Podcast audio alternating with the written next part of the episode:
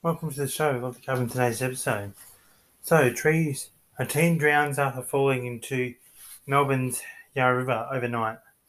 Queensland braces for another day of heavy rain. National Cabinet meets today to discuss Omicron measures. Victoria records 980 new cases of COVID 19, and there's no new cases of the new Omicron variant in Victoria yet. Australia to pause the next phase of border reopening amid Omicron fears. US to build up military bases in Australia to meet China's challenge. The World Health Organization warns Omicron variant poses very high risk. 13 players test positive for Omicron at one European football club. Victoria is 91% fully vaccinated, all the people over the age of 12. The vaccine mandate for Queensland schools, childcare staff, and volunteers is in place. Queensland truckie rescued from floodwaters as rain continues.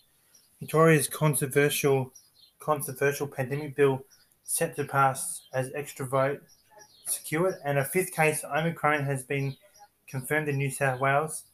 The case has spent time in the computer, including a few areas along the North New South Wales Central North Coast. Local news statewide. Groovin the Moo, which is a, um, a festival in Bendigo, will be back in 2022. Sport. The Australian cricket team are looking for a wicketkeeper before next Wednesday's first test of the Ashes. Weather for Australia wide. Birchip will be 33 degrees tomorrow uh, overnight 18 degrees. Kyneton tomorrow for the first day of summer will be 28 degrees, tomorrow of 13. Minyip tomorrow for the first day of summer will be 34 degrees, tomorrow of 18. Pine Lodge tomorrow will be 32 degrees and low of 17. Tamworth or Tamworth will be 25 degrees, tomorrow of 16. Echuca will be 13 degrees and low of 17. Uh, Rochester tomorrow will be 33 degrees and low of 17. And Morong will be 32 degrees and low of 16. Quiz question. Yesterday's question is what day is Christmas Day in December? And it's 25th of December. Today, what go, today's question: What goes on top of a Christmas tree? Is A star, B angel, C wood?